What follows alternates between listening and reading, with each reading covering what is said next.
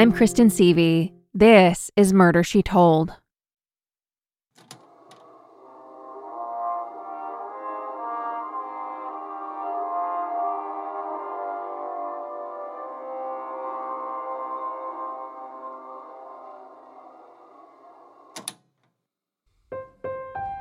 It was December of 1967 in Augusta, Maine, and eight year old Lori Socher was with her family downtown watching the annual Christmas parade.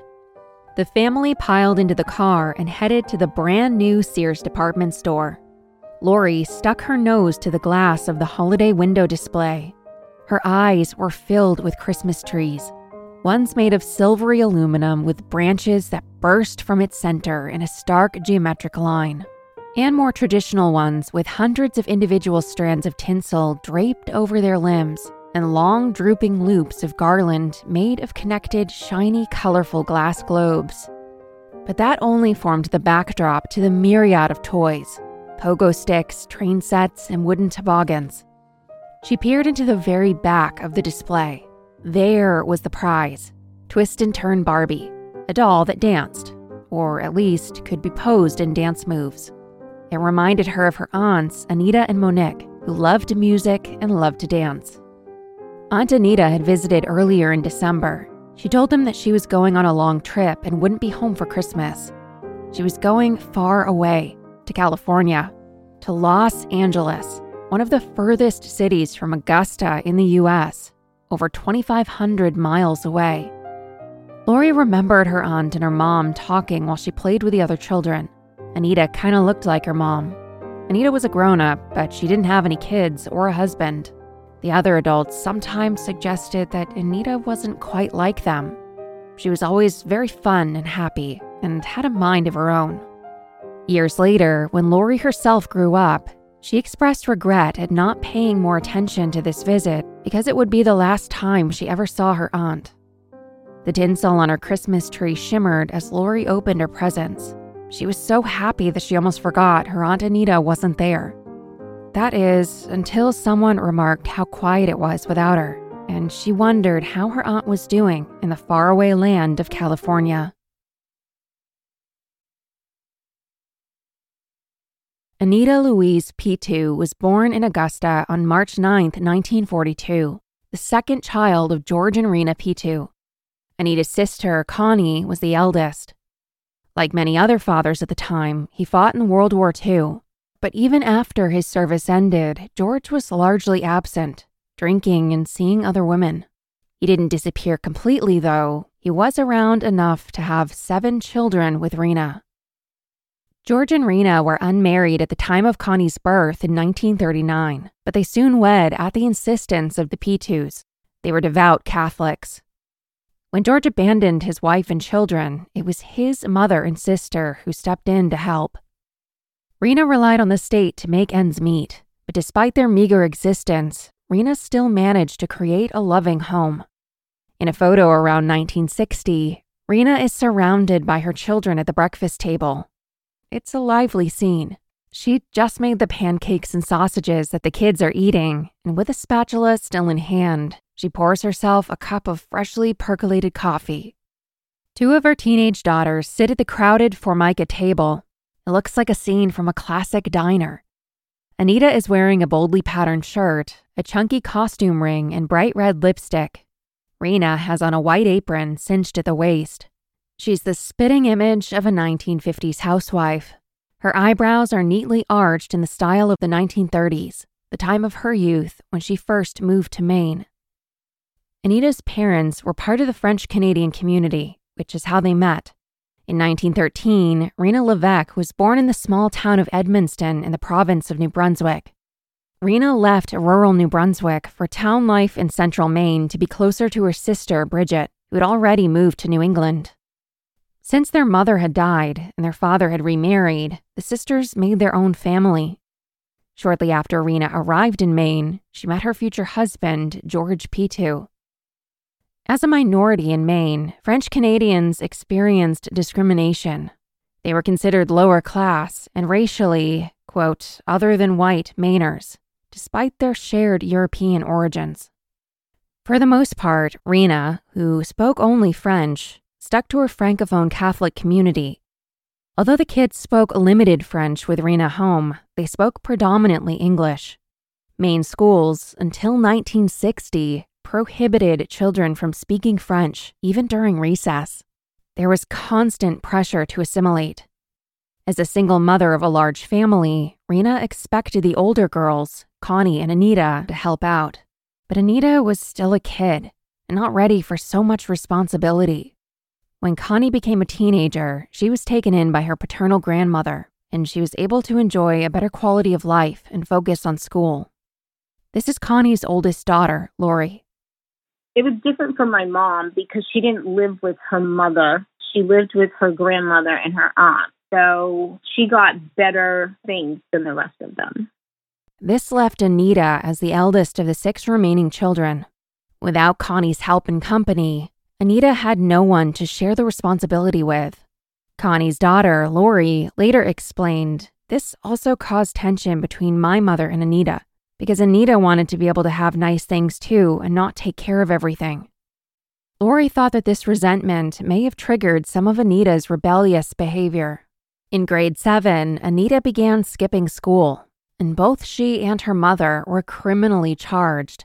The Kennebec Journal reported that an Augusta mother was found guilty of a charge of being responsible for the truancy of her 13 year old daughter. She was fined $20. That was a lot of money in 1955 when the minimum wage was only 75 cents per hour. Today, that's about $230. How could Rena, who relied on state assistance, have paid this? The small town paper also reported her name and address Mrs. Rena Piteau, 43, of 45 and a half Cony Street. Rena's frustration and helplessness were evident in the courtroom. The Kennebec Journal reported that, quote, Mrs. Piteau refused to testify, but did say, as the judge was preparing to issue his verdict, I didn't know she wasn't in school. The judge ordered that Anita be, quote, kept, disciplined, instructed, employed, and governed at the state's reform school in nearby Hallowell for eight years until her 21st birthday. Anita's intake records from the school list only truancy as the cause for her commitment but the fact that her family was so poor was doubtlessly part of the judge's decision. Not only were the public charges humiliating, but the separation of mother and daughter must have been traumatizing. Since Hallowell was so close to Augusta, Anita wouldn't have to travel far for home visits. Her mother might have even gone to the school if she could obtain a visitor's permit and transportation. The government car drove slowly along the winding, hilly terrain. It was clean, new, and locked. Anita couldn't help notice the way it smoothly handled the bumpy, poorly maintained road. They passed through the town center and continued along a country road lined with old clapboard houses separated by trees. They turned into a clearing in the woods. Anita had a sinking feeling as they pulled into the circular driveway, surrounded by a cluster of old buildings that made up the main industrial school campus. She knew she would be there for a long time. In her book about Anita's life, which you can find linked in the show notes, Lori wrote, Everyone thought that her stay there would make her behave because she hated that school. A month after her admission, she was AWOL for a few hours, according to her school records. The Maine Industrial School for girls had the appearance of a 19th century asylum. Neither a prison nor a mental institution, it was a little of both. Established in 1874, it was the oldest reform school in the state. Anita walked creaky hardwood floors, felt drafts through old windows, and looked up at a tin ceiling as she lay awake at night, wondering what lay beyond the borders of her small world. The narrow halls led to rooms sparsely finished with leftovers from the previous century in the recreation room, where the girls sometimes sat drinking cokes and listening to rock music, an antique mirror in an ornate wooden frame hung over the boarded up fireplace. They scared the younger girls with the story of its haunting. If you looked into the mirror in the dark, you might see the face of a woman who had died there. Usually, though, they crowded around the black and white television set, sitting on the floor or an old worn sofa. A few years after Anita left, a report on the school read The bedrooms have thin, old, and uncomfortable mattresses. There are no lamps, only ceiling light. The report described the girls' dorms as depressing horrors and concluded that the rooms of the girls are either stiflingly hot or bone chillingly cold. All three dormitories should be torn down. It listed many other sad features of the underfunded school, but worst of all, quote, the dormitories did not have the required number of toilet facilities for the number of girls, and the plumbing was always breaking down. This was Anita's home for most of her teenage years. I know what it's like to have a bad skin day. Like when I showed up to a photo shoot and I had a pimple on my face that I absolutely couldn't cover up, and we just had to deal with it. But let me tell you, it's all you think about during the shoot. And it's so easy to focus on the negative, but it's also important to remember to take care of yourself. And taking care of my skin is so important to me, even when the occasional pimple pops up. And that's why I'm excited to partner with Apostrophe. Apostrophe's goal is to help you feel confident in your own skin whether you're dealing with breakouts, signs of aging, acne scarring, Apostrophe will help you love the skin you're in. Apostrophe is an online platform that connects you with an expert dermatology team to get customized treatments for your unique skin. Through Apostrophe, you can get access to oral and topical medication that use clinically proven ingredients. Simply fill out an online consultation about your skin goals and medical history, snap a few selfies, and a dermatology provider will create a customized treatment plan just for you. From hormonal acne to facial acne, aging, and more, Apostrophe treats your concerns from head to toe. It was so easy to get started with the online consultation, and I felt like I got something that actually met my needs. And it's super easy to apply too, which cuts down on the 10 step routine. You can get your first visit for only $5 at apostrophe.com slash she told when you use the code she told. That's a savings of $15. To get started, go to apostrophe.com slash she told and use the code she told at sign up to get your first visit for $5. Thank you, Apostrophe, for sponsoring this episode. The school was a public institution and its students wards of the state. Once a girl was placed there, in the words of the Board of Trustees, quote, fathers and mothers lost their parental rights and responsibilities. This meant that parents could not remove their child. The school decided when and if they could be released. Although Rena may have had problems with her daughter, they were very close. But from the point of view of the reform school, parents might be the cause of the child's problem and separation from family influence was essential for rehabilitation. Anita would have been housed with girls from all over the state. Some, like Anita, committed petty crimes, had been truant, or even been caught smoking in public.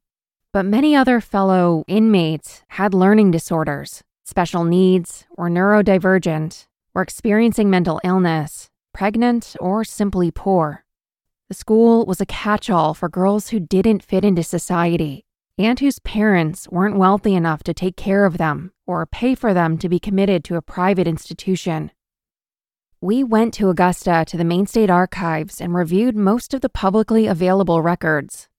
It was pretty incredible to hold hundreds of original, irreplaceable documents under the watchful eye of their staff. We learned a lot about the school, and the tragic stories of the children who were admitted there, and a lot of them are not pretty or easy to read. For example, a girl who had been raped by her foster father might have been committed because her foster family said she was difficult to get along with. The girl might have then been labeled incorrigible. Many of the girls had histories of sexual abuse, although it wasn't necessarily why they were committed and officials often overlooked the significance of these histories. In those days, sexual abuse was often thought to result from a girl's character, and girls who experienced abuse were often considered morally corrupt. The reports often described the girls as diseased, mentally defective, and low grade.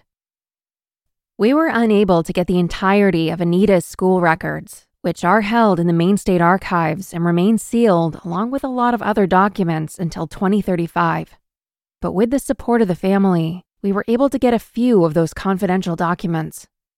The girls' school is an ugly chapter in Maine's history. 34 other girls were committed the same year as Anita. She was one in four in for truancy. The majority of the girls were said to be, quote, in danger of falling into habits of vice or immorality. Only a few of the girls had actually committed crimes. The most popular reason for commitment in the previous year was wanton and lascivious. Although incorrigible was on the increase over the next few years, danger of falling remained a staple, as it had since the school first opened.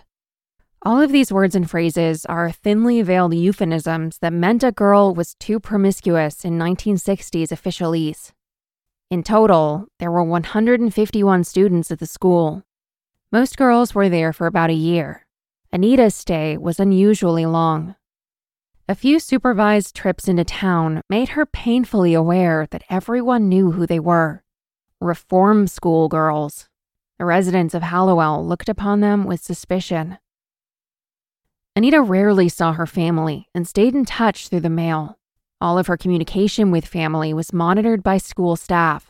They read the letters she wrote or received. They also listened in on the occasional call on the shared house telephone. Anita would have loved to gossip with her sisters about some of the characters she was with, but without privacy, it was usually just stilted small talk before her time was up, and the next girl hovering nearby took her turn.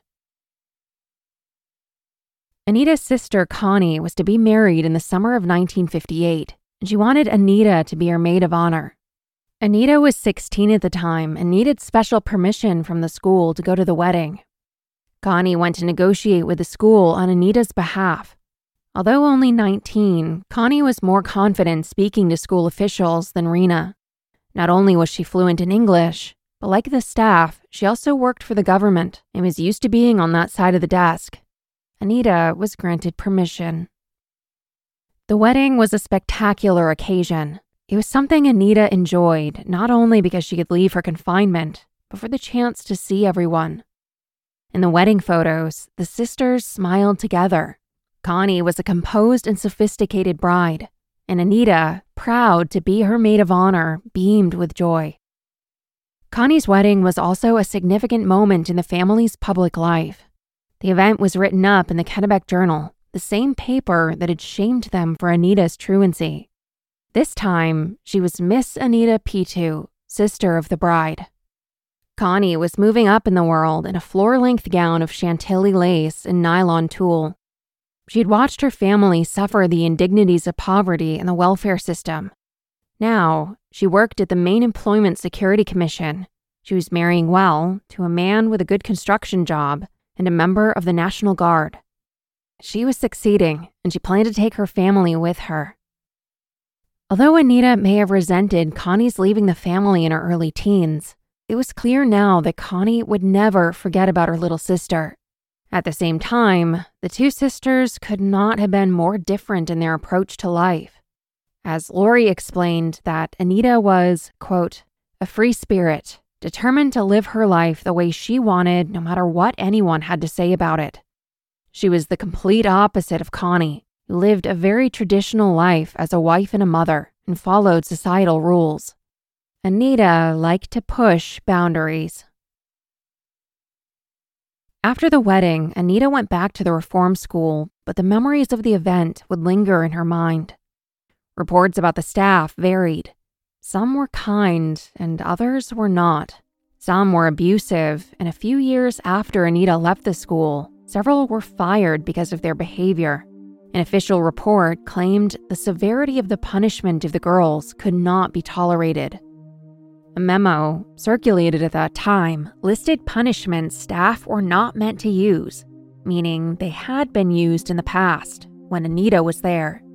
Common punishments used on the girls included hitting them, cutting their hair, forcing them to be confined in the dungeon, public humiliation like standing in the hallway and facing the wall, or forcing a girl to kneel on the hardwood floor for long periods of time. According to one report, some of the house mothers were the most appalling kind of persons. This was one reason girls often ran away. Despite being a girls' school, some men worked there and some had sexual relationships with some of the girls. During Anita's stay, it seemed that life at the school was strictly scheduled, and girls were discouraged from talking while working. Leaving their rooms during leisure hours was a privilege. There was an emphasis on religion, and girls were encouraged to attend church and evening devotions. The girls were well dressed, but always in skirts, never rolled up jeans or shorts, unless doing outdoor chores. For someone as spirited as Anita, this atmosphere was stifling, maybe even depressing. Although Anita reportedly hated the school, and it's likely she experienced cruel treatment, she may also have derived some value from her time there. She would have learned practical skills like sewing, she liked to dress well, and homemade clothes were the cheapest way to do that. While the curriculum stressed homemaking skills transferable to work in hotels, factories, and domestic service, she also would have been able to complete high school, like her sister Connie, though its academic program was poor. The school sometimes hosted banquets and other public events on the grounds. Students entertained guests with plays, dances, and musical performances. Anita would have had regular meals, medical and dental care, and other resources that may not have been available to her on the outside. School officials reported that most of our children have very poor teeth and prior to coming here have had very little, if any, dental care. For three years, there are few entries in her log other than the occasional home visit. But when she was 16, there was a new address listed for Anita in Connecticut with her aunt and uncle. About a year later, she was picked up in Lewiston by the police for having left the state of Connecticut without permission from the authorities there. After which, she was returned to the Maine Industrial School for Girls. After bouncing around between Connecticut, the Reform School, and other relatives in Maine, she was finally discharged by the school on September 29, 1960, when she was 18 years old. When she was finally free for good, Anita was not reformed.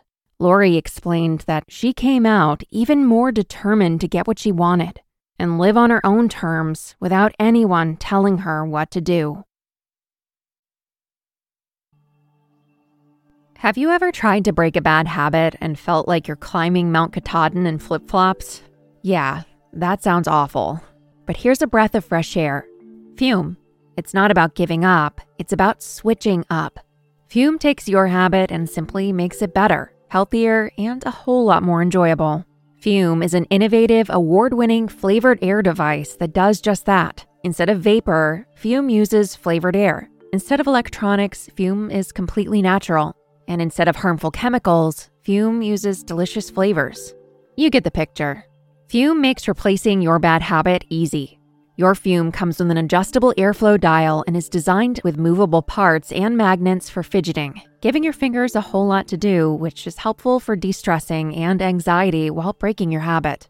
I wasn't really sure what to expect, but I was surprised at how refreshing Füm's flavors were. It tasted more like an herbal tea than something that was sticky sweet. And Füm just released a magnetic stand, so there's no more losing your Füm around the house. Start the year off right with a good habit by going to tryfum.com slash murder and getting the journey pack today for 10% off. Füm is giving Murder She Told listeners 10% off with the code MURDER to help make starting the good habit that much easier. Tryfum.com slash murder. When Anita left the reform school, she lived with her mother in Augusta and worked, but she didn't hold down any particular job for too long. Lori explained in her book, she jumped from job to job, staying long enough to learn it, get a couple of paychecks, and then moved on to the next thing. She liked to have fun. She liked to go out dancing. That was one of her favorite things. She would go out with my aunt Monique, her sister, and they would go to local bars or nightclubs in the area and go dancing and have a few drinks she was a handful. She liked to just do what she wanted to do. She was pretty stubborn and headstrong. Painting the town red was how Monique met her husband, Archie. And according to Lori, the three of them spent a lot of time together going out dancing and drinking.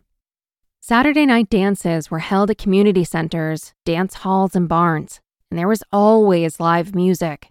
Some featured swing and big band music popular in Rena's youth, but younger audiences were also supporting new rock and roll acts.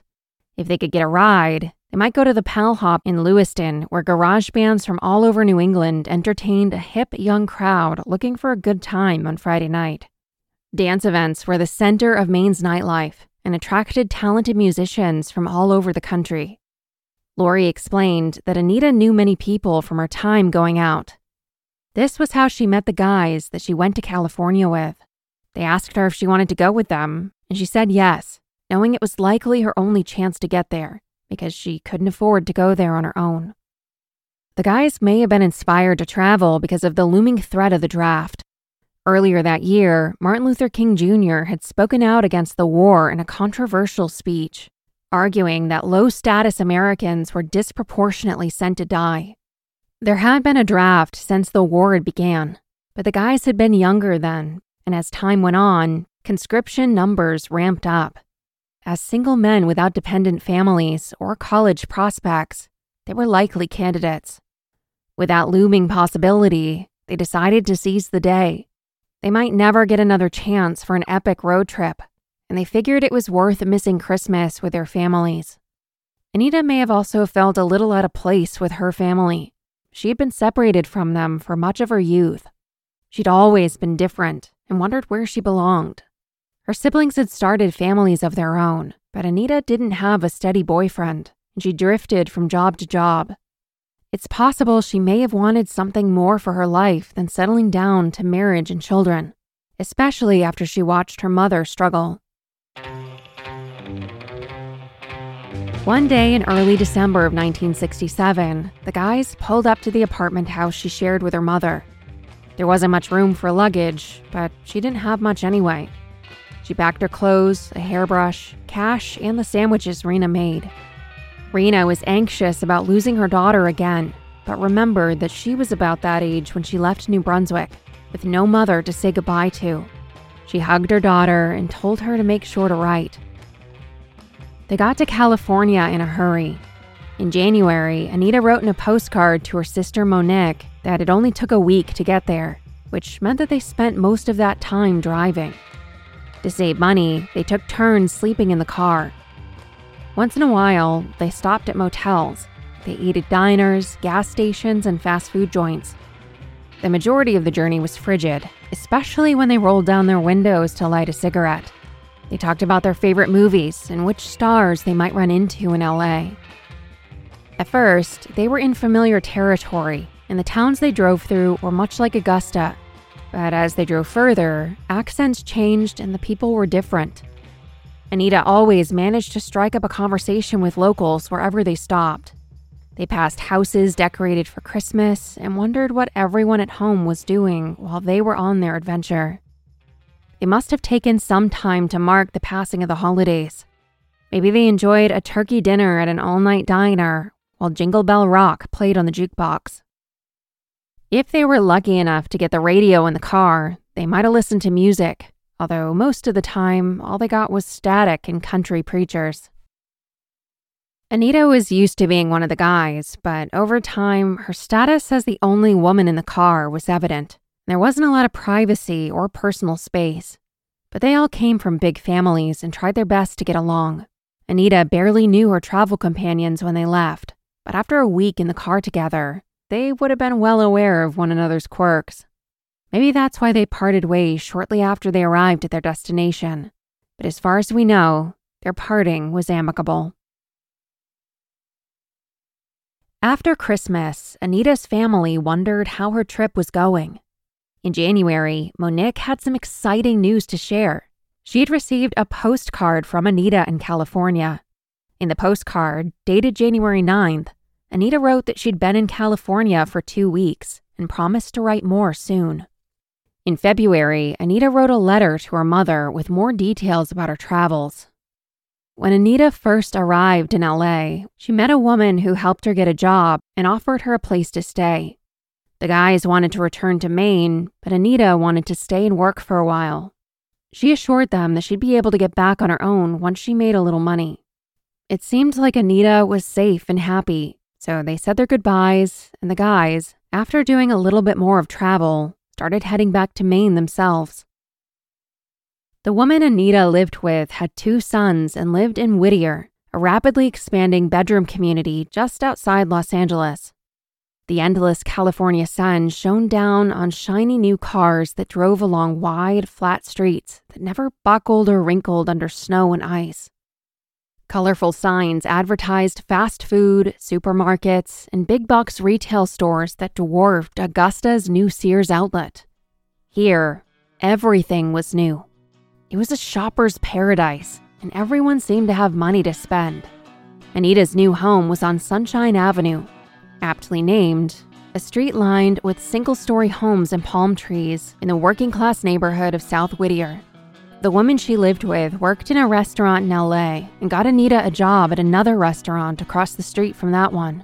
Without a car of her own, Anita relied on her roommate for transportation to and from the city. If that fell through, she might have hitchhiked or gotten a ride from a coworker. When she finally wrote to her mother in February, Anita had already moved on to another restaurant job. This time, she wrote, not far from where I live. When she wasn't working, Anita traveled around the state, often with the woman she lived with. In her letter to her mother, she wrote that they had visited tourist attractions in LA, like the homes of movie stars, and they also planned to go to San Francisco. They'd taken color photographs together that Anita promised to send to Rena once they were developed. She also dated. Her relationship seemed to follow the same pattern as her jobs. Nothing really stuck. She wrote that she wasn't going out with anybody, but that she'd previously dated a Mexican truck driver and had just met a very nice nightclub singer. Anita enjoyed the local nightlife and wrote to her mother, They sure have some nice places to go out and dance. Her mother thought that it sounded like she was having fun. It seemed like she was doing fine. And she had an address 13426 Sunshine Avenue. Although Rena knew nothing about the woman Anita was staying with, it sounded like a safe place. Her daughter would come home soon anyway. Anita wrote that she would return to the East Coast in about May. First to her Aunt Bridget's in Connecticut, and then to her mother, Rena's, in Maine. Although she was having a good time, she wanted to come home eventually. Without a ride, she would have considered bus tickets or even hitchhiking part of the way, but she would need to come up with enough money to make the trip. In the same letter, Anita asked about the family Connie's new baby, her little sister Teresa, and her brother Bobby's wife, Lorraine. She also wrote that Bobby would like it down here. He could get a good job. Anita clearly missed her family. In case her mother didn't pick up the hint, she ended her letter with I miss you. This February letter addressed to Rena was the last time her family heard from Anita. Anita was a small town girl with a habit of trusting people she had just met and she was meeting a lot of people. They came from all over, like Anita, chasing adventure, opportunity, and warm weather. But this may have also appealed to her the chance to be anonymous. No one knew her as a reform school girl or as somebody's daughter or sister. For the first time, she could define herself. Not everyone here knew one another. It was a land of strangers. February is the month of love, and there's nothing that I love more than being comfortable, especially working from home, which definitely means wearing a comfortable bra. Today's sponsor, Honeylove, has revolutionized the bra game. Say goodbye to underwire and bulky fabrics that trap heat. Honeylove's bras are made with a fabric that's so soft it feels like a second skin. You'll immediately feel and see the difference. And for a limited time only, you can get Honeylove on sale. Get 20% off your entire order by going to honeylove.com slash she told. And Honeylove has more than just bras. They also have shapewear that's perfect for things like special occasion dresses or just feeling good about yourself in whatever you're wearing. My Honeylove shapewear did exactly that. It was perfect for the dress I wore to my friend's wedding in September. And now I love my new Honeylove bras too. And as someone who works from home, having all day comfort but support is key. Treat yourself to the best bras on the market and save 20% off at honeylove.com slash she told. And after your purchase, if they ask where you heard of Honeylove, tell them Murder She Told sent you. Use the exclusive link for 20% off with honeylove.com slash she told. Treat yourself to Honeylove because you deserve it. The month of May came and went without a word from Anita. Her mother had never received the second letter with color photographs she'd been promised. No one else had received a postcard or a phone call. The letters they had sent to the Sunshine Avenue address had gone unanswered. Without a phone number, they had no way of getting in touch with her except through the mail. They didn't know the last name of her roommate, and they didn't know if Anita still lived there. They pored over her last letter, seeing if there were some morsel of information that they had missed. In June, the family became increasingly worried. Lori remembered that there were a lot of phone calls as her parents and other adults tried to figure out what to do. Anita's sister, Monique, and her husband, Archie, called the Whittier police. The police were able to find a phone number for Anita listed in the city directory. They tried calling the number, but there was no answer. The family also called the number many times, but they could never reach Anita. So they called the police again, and Archie insisted they go to the house to check on her. As far as we know, the address listed in the directory with her phone number is the same Sunshine Avenue address that Anita gave her family. I don't really have a lot of good stuff to say about them because that was the last place we knew she was because that's where she said she lived. We tried contacting them numerous times they didn't seem like they wanted to help at all, which I thought, you know, was kind of weird. But my uncle had to pretty much force them to go to the house where the address that we had that she had written from and talk to somebody there and see if they knew what happened to her or if they remembered her, you know, whoever was there. And they didn't want to do that, but he insisted. So they finally went over and then they called him back and said, There's nobody at that address. It looks like it's an abandoned house. It looks like there was a commune there and they left abruptly because there's stuff everywhere. There really wasn't anything that they could do at that point. They the police just assumed that she lived in a commune and that she had left. Seeing nothing wrong but another irresponsible young person who had come to California and joined a growing subculture, the Whittier PD did not consider Anita a missing person. To Anita's family, it didn't add up. Though she was a free spirit, she loved her family and would have informed them if her plans had changed. On the other side of the country, the family's fears grew. They had no idea where Anita was. And as Lori explained, no one had the money to make the trip to California. So they waited. Without an answering machine, Rena made sure she was available to pick up the phone. One day, the phone rang. My grandmother said, Well, who's this? And she said, Anita. And she just started crying and was like, Oh my gosh, she finally called. And she goes, Are you my daughter? She told my grandmother who she was. And my grandmother was like, Oh, I thought you were my daughter. The woman had to explain that she was not Rena's long lost daughter. She felt awful and apologized. Rena had had her hopes raised only to be disappointed. According to Lori, this incident really left a mark on my grandmother. It seemed to take out the last bit of hope that she would ever hear from Anita again. When Raymond, Anita's younger brother, ran into one of the guys she traveled with, he only confirmed what Anita wrote that she had indeed met a woman in LA and moved in with her. After that point, they had no further contact with Anita. Anita seemed to have vanished, and time moved on without her. The family celebrated Christmas of 1968 half heartedly.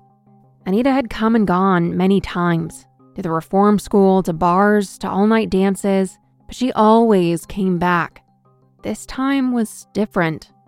More nieces and nephews were born who would never meet their aunt. Years went by, and still no one knew where Anita was or how to find her. They might have called Whittier PD and tried to report her missing again, but we have no record of it.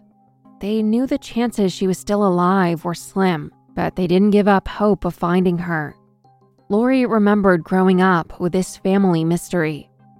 She was always a topic. It always came up, wondering what happened to her. And my grandmother was always so sad if they brought it up, but my aunt would always talk about, we wish we knew where she was and what happened. And I hope we hear from her. They always had that hope that one day she would call or she would show up.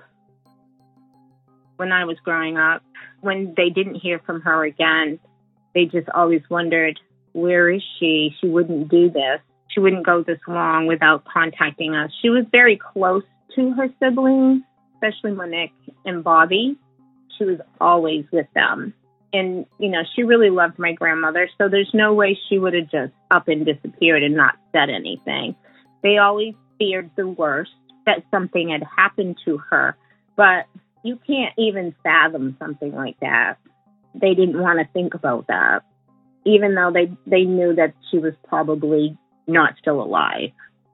I thought that she was probably buried out in the desert someplace. I mean, you live in Maine, you don't know what California looks like, so you just have this picture that you see from television or something. We always thought that maybe because she had mentioned the truck driver that she had been dating. We thought maybe he went into Mexico, brought her there, and then she just never came out. In 1984, 16 years after that anxious summer, Lori's parents asked her to take up the search and gave her the information they had collected so far. Lori was an adult now, a mother and a college student. She first contacted the Salvation Army, which had a missing persons branch, and the Social Security office. Anita's Social Security number hadn't been used since 1968. In the late 1980s, TV shows like America's Most Wanted and Unsolved Mysteries were instrumental in solving cases. Broadcast across North America, they reached a wide audience, and viewers could call in tips, so Lori contacted America's Most Wanted missing persons. They were willing to help, but found no records. They said that there was nothing they could do. Lori befriended a woman in her apartment building whose brother coincidentally worked for the LA County Sheriff's Office, which included Whittier and South Whittier. He checked their files, but found no record of Anita even being reported missing. In 1996, Rena died not knowing what happened to her daughter. Part of her had still hoped that Anita might show up one day. Her obituary listed Anita as a surviving relative living in California. I mean, they were all affected, but I think it affected her the most. She was just very sad her whole life after Anita left. Lori started using the internet as soon as it became available, and by the early 2000s, she started looking through missing persons databases, searching for any mention of Anita. She came across a posting on a message board made by Anita's younger siblings, Anne and Raymond, as she scoured the web. They were looking for Anita, casting lines into the ocean of data just like Lori. She kept looking, and eventually her daughter Dakota got involved. Together, they investigated a family rumor about Anita's father, and by looking through archives and birth records, discovered that Anita had two half siblings, a whole other family they never knew about. Like her mother before her, Lori passed down the project of looking for Anita to her daughter. By the 2010s, the internet had grown. Her daughter Dakota searched through Jane Doe listings online, a time consuming process. One night, she called Lori over to the computer and showed her a photo. She's like, Well, mom, it looks like Monique. And I said, Yeah, it does, but I don't know. You know, there's so many people in, in California, and sometimes people do look like other people. But Dakota was convinced it was her. Dakota showed her a woman with dark hair and a round face. The description next to the sketch included blood type, weight, and height. The woman had pierced ears, brown eyes, brown hair, and was described as white and or Hispanic. Her teeth were in poor condition, but she had otherwise been healthy. Jane Doe had been found on March 14, 1968, one month after Anita's last letter. The sketch was a recent one, but the site also included older sketches that had been made in 1968. When Lori and Dakota took it all in, they felt there was a good chance that this Jane Doe was Anita. This was the first promising lead they'd had in years, but the site did not tell them which law enforcement agency to contact. Not sure where to turn, they called the Whittier police. When I started doing my investigation for her, and I contacted Deb, the first officer that I spoke with, the first detective, he was pretty nice and he said, Let me look into it. I'll get back to you. And then I didn't hear anything, so I contacted them again. And I left a message for them to call me, and nobody called, so I called them back again. And this other detective answered and said that the one that I had spoke to before was no longer in that office. And I said, Well, I'm looking for my aunt. And this was in 2010. My daughter and I decided to go on the California Jane Doe, John Doe website. And so I called and I said, There's a picture on the website, and I think it's maybe my aunt. Could you look into this? Can you get me some information about that person? And he's like, No, I don't have time for that. You're going to have to hire a private investigator to come find that out. We don't do that. I don't have time. You know, nobody was going to be able to come up with enough money to hire a private investigator to do that. So I was like, Well, I don't know what else I can do. I didn't think to call every precinct in California to see if they'd help. So I just let it go. In 2016, Lori's mother, Connie, died. This was a crisis point for Lori. She wrote of that time I was heartbroken. Yet another family member gone without getting the answers they looked for. I felt like I had failed to deliver one of the things my mother had wanted more than anything else. After her death, I was dealing with my own grief and other aspects of my life, and I felt like I had run out of options and avenues to find Anita. I began to think that we would never find out what happened to her, and I felt hopeless. By this time, Monique had also been diagnosed with Alzheimer's, and her memory was quickly deteriorating. It seemed unlikely that I would find Anita before Monique's condition got too bad. At this point, Lori thought that none of Anita's siblings would ever find out what happened to their sister. What Lori didn't know was that another search was underway one that would finally solve the mystery that had plagued her family all these years. Just around the corner was the answer they were looking for what happened to Anita after the last letter, the one she wrote in February 1968. Just 17 miles south of Anita's last known address in Whittier, a terrible discovery was made. The Huntington Beach PD found a body a body they would spend 50 years trying to identify the body of Anita Piteau.